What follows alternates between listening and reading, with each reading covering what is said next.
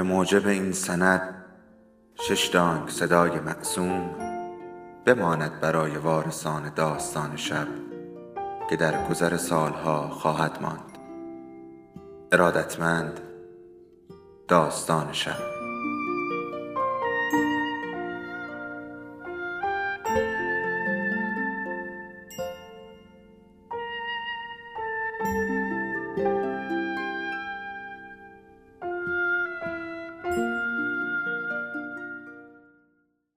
یکی بود یکی نبود.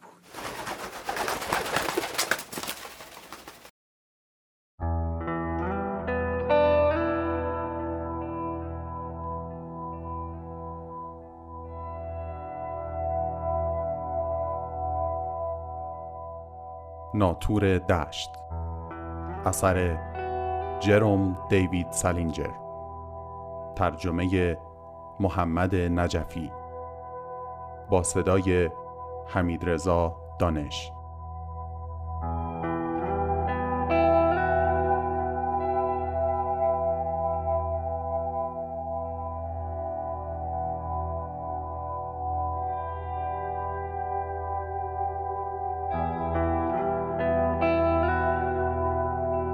فصل یازدهم.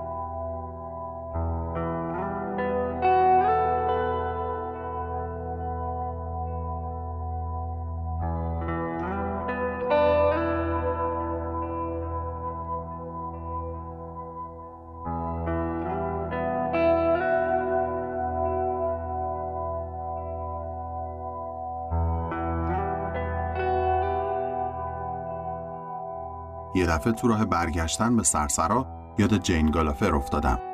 فکرش مدام تو سرم بود و پاک نمی‌شد. تو سرسرا رو اون صندلی حال به همزن نشستم و به برنامه جین و استرادلیتر تو ماشین ادبنکی فکر کردم. مطمئن بودم که استرادلیتر نتونسته کارشو بسازه. جین رو خیلی خوب میشناختم با این حال بازم نمی‌شد فراموشش کنم. جین رو خیلی خوب میشناختم. خیلی خوب. منظورم اینه که غیر از چکرز کشته مرده ورزش بود و بعد اینکه باش آشنا شدم تمام تابستون صبح به صبح با هم تنیس بازی می کردیم و عصر به عصر گلف. خیلی خوب میشناختمش. خیلی به هم نزدیک بودیم. منظورم نزدیکی بدنی و اینا نیست اصلا ولی همیشه همدیگر رو می‌دیدیم. برای شناختن یه دختر همیشه لازم نیست آدم باهاش رابطه اونجوری داشته باشه. یه سگ دوبرمن پینچر داشت که یه روز اومد تو باغچه ما کثافت کاری کرد. مادرم هم خیلی ناراحت شد. اینطوری بود که با هم آشنا شدیم. مادرم مادر جین رو صدا زد و کلی سرصدا را انداخت. تو اینجور موارد بلده حسابی سرصدا را بندازه. بعدش چی شد؟ دو روز بعد تو باشگاه جین رو دیدم که بغل استخر رو شکم دراز کشیده و منم بهش سلام کردم. می‌دونستم خونشون بغل خونه ماست ولی قبلا باهاش حرف نزده بودم. اما اون روز که بهش سلام کردم اصلا تحویلم نگرفت. کلی وقت گذاشتم تا بهش حالی کنم من هیچ اهمیتی نمیدم سگشون کجا کسافت کاری کرده. تا اونجایی که به من مربوط بود حتی می‌تونست بره تو اتاق نشیمن و اون کارو بکنه. به هر حال بعد اون من و جین حسابی با هم دوست شدیم و همون بعد از ظهر باهاش گلف بازی کردم. هشت تا توپ از دست داد. قشنگ یادمه. هشت تا توپ. پدرم در اومد بهش یاد بدم که موقع ضربه زدن چشماشو باز نگه داره. ولی خیلی زود راهش انداختم. من خیلی خوب گلف بازی می‌کنم. هیچکی باورش نمیشه که برای همین چه کار می‌خواستم بکنم. نزدیک بود توی فیلم کوتاه بازی کنم ولی بعد نظرم عوض شد. فکر کردم خیلی مسخره است یکی اندازه من از سینما متنفر باشه و درگیر بازی توی فیلم کوتاه بشه. دختر با بود. جینو میگم. نمی‌شد گفت خوشگله ولی دست و دل منو میلرزوند.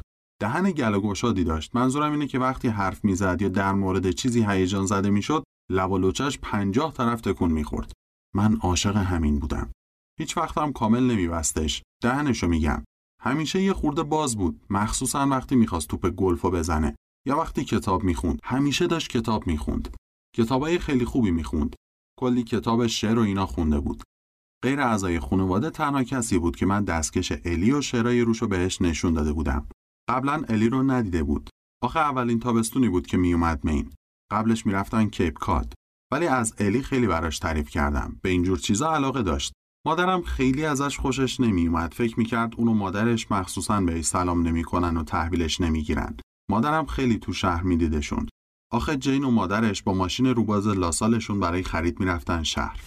مادرم حتی فکر می‌کرد جین اصلا خوشگل نیست. برعکس من. من از ظاهرش خوشم میومد همین. اون بعد از ظهر هنوز خاطرم هست. تنها روزی بود که من و جین به هم نزدیک شدیم. نزدیک نزدیک. روز شنبه ای بود و مثل چی بارون میومد من رفته بودم خونه اونا تو ایوون. اونا یه ایوون بزرگ داشتن و داشتیم چکرز بازی می‌کردیم. گهگاهی سر به سرش میذاشتم چون نمی‌خواست مهره های شاهش از ردیف عقب تکون بده. البته خیلی سر به سرش نمیذاشتم. هیچکی دلش نمی‌خواد سر به سر جین بذاره. گمونم اگه پا بده خیلی دوست دارم اونقدر سر به سر دختری بذارم تا از کوره در بره. ولی خیلی عجیبه. دخترایی رو که دوست دارم اصلا نمی‌تونم اذیت کنم و سر به سرشون بذارم. گاهی فکر می‌کنم حتی خودشون دوست دارن سر به سرشون بذارم در واقع می‌دونم که دوست دارن ولی خیلی سخته.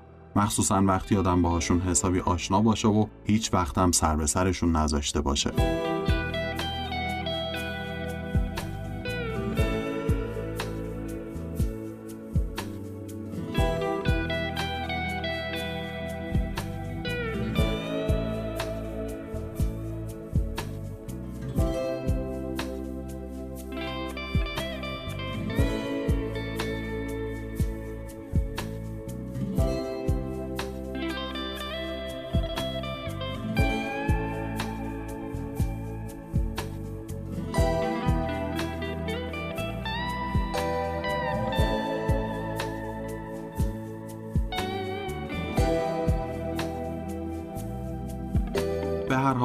داشتم می‌گفتم من و جین به هم نزدیک شدیم.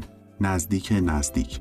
داشت بارون میومد و ما تو ایوون بودیم که یه دفعه این مرتیکه همیشه مست که شوهر مادرش بود اومد تو ایوون و از جین پرسید تو خونه سیگار دارن یا نه.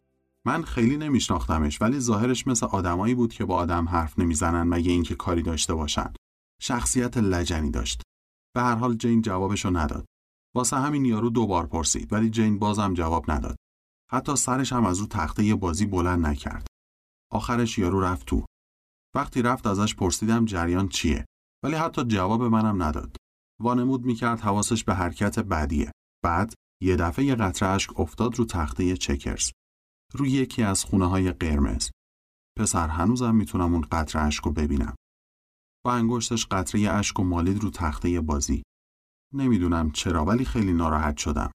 واسه همین بلند شدم رفتم کنارش و هلش دادم اونورتر تا بتونم کنارش بشینم. راستش اصلا نشستم تو بغلش. بعد یه دفعه زد زیر گریه و تنها چیزی که یادم میاد داشتم میبوسیدمش. همه جاشو. چشماشو، دماغشو، پیشونیشو، ابروهاشو، گوشاشو، همه صورتشو به جز لباش. نمیذاش لباشو ببوسم. به هر حال اینطوری بود که به هم نزدیک شدیم. نزدیک نزدیک. بعد یه مدت بلند شد رفت تو و اون پلیور سرخ و سفیدشو که من عاشقش بودم پوشید و رفتیم سینما. تو راه ازش پرسیدم تا حالا آقای کوده های این اسم اون مرتیکه همیشه مسته. سعی کرده بهش دست درازی کنه یا نه. جین هنوز بچه سال بود ولی هیکل قشنگی داشت و نمی‌شد از اینم گذشت که کوده های حرومزاده است. اون گفت نه. آخرش هم نفهمیدم جریان چی بود. از بعضی دختران نمیشه فهمید جریان چی بوده. نمی‌خوام یه وقت فکر کنین که جین سرد بود. نه چون ما خیلی با هم بیرون نمی‌رفتیم و ماچ و بوسه ای نداشتیم. دارم میگم سرد نبود. مثلا ما همیشه دستای همو می‌گرفتیم. این همچین هم مهم نیست می‌دونم. ولی برای اینکه دستشو بگیرم محشر بود. اکثر دخترها وقتی دستشونو می‌گیری دستشون تو دستت پژمرده میشه. یا فکر می‌کنن باید همش دستشونو تکون بدن. انگار میترسن کسل بشی. اما جین فرق می‌کرد. وقتی می‌رفتیم سینما یا یه همچین جایی دست همو می‌گرفتیم و تا آخر فیلمم ول نمی کردیم. اونم بدون تکون دادن و شلوغ بازی رو انداختن. آدم در این مورد با جین راحت بود. نگران نمی‌شد دستش عرق بکنه یا نه. مسئله اینه. آدم احساس رضایت می‌کرد. واقعا احساس رضایت می‌کرد. یه چیز دیگه هم هست. یه بار سر فیلم تو سینما جین کاری کرد که خیلی کیف کردم. داشت فیلم خبری یا یه همچین چیزی پخش می‌شد که یه دفعه حس کردم یه دست اومد پشت گردنم و دیدم دست جینه. خیلی عجیب بود. منظورم اینه که جین هنوز بچه سال بود و اکثر دخترایی که دستشون رو پشت گردن کسی می‌ذارن 25 30 سالی دارن و معمولا دستشون رو پشت شوهرشون یا بچهشون می‌ذارن. مثلا خودم گاهی دستم رو می‌ذارم پشت گردن خواهرم فیبی. اما اگه یه دختر بچه سال باشه و دستشو بذاره پشت گردن آدم خیلی محشره. در هر حال تو اون مدتی که رون صندلی حال به همزن تو سرسرا نشسته بودم به اینا فکر می‌کردم. جین. هر وقتم می رسیدم به اون قسمت که اون و استرادلیتر با هم تو ماشین ادبنکی بودن خون خودم رو می خوردم. می‌دونستم جین بهش اجازه نداده غلطی بکنه ولی باز عصبانی می شدم. راستشو بخوای حتی دوست ندارم حرفشو بزنم. تقریبا دیگه هیچکی تو سرسرا نبود. حتی اون دختر موبورا که ظاهرشون عین بدکاره ها بود. یه دفعه دلم خواست از اونجا بزنم بیرون. اونجا آدمو خیلی افسرده می‌کرد و منم خسته نبودم. واسه همین رفتم اتاقم و بارونیمو پوشیدم. یه نگاهی هم به بیرون پنجره انداختم ببینم منحرفای جنسی مشغولن یا نه. ولی همه چراغا خاموش بود. با آسانسور اومدم پایین. تاکسی گرفتم و به راننده گفتم منو ببره کازینوی ارنی. ارنی همون کازینوی توی گرینویچ ویلیجه که قبلا پاتوق برادرم دوه بود. قبل از اینکه بره هالیوود و بدکاره بشه. گاهی هم منو با خودش می‌برد. یه سیاه پوست چاق و گنده تو ارنی هست که پیانو می‌زنه. خیلی هم از خود راضی و با کسی حرف نمی‌زنه مگه اینکه طرف آدم مهم و سرشناسی باشه. ولی پیانو زدنش حرف نداره. اونقدر خوبه که حال آدم به هم می‌خوره. واقعا نمی‌تونم منظورم رو توضیح بدم ولی دارم جدی میگم. واقعا دوست دارم پیانو زدنش رو بشنوم ولی گاهی هم آدم دلش می‌خواد بزنه پیانوش رو چپه کنه زمین. گمونم به خاطر اینه که گاهی وقتی پیانو می‌زنه معلومه که از اون آدم که با کسی حرف نمی‌زنه مگه اینکه طرف آدم مهمی باشه.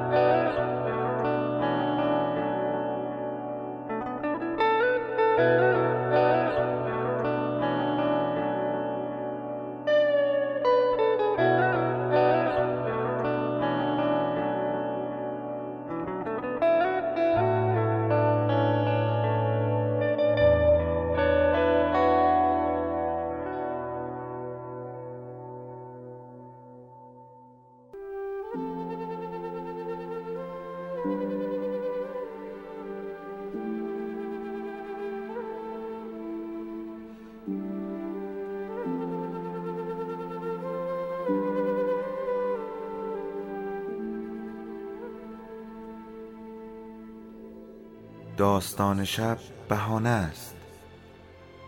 برای با هم بودن دور هم نشستن شنیده شدن.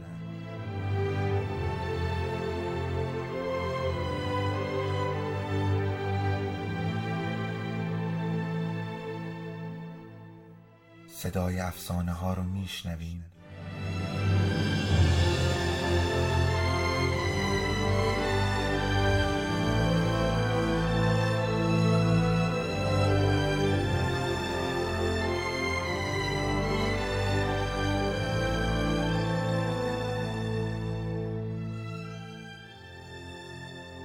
شبتون بخیر.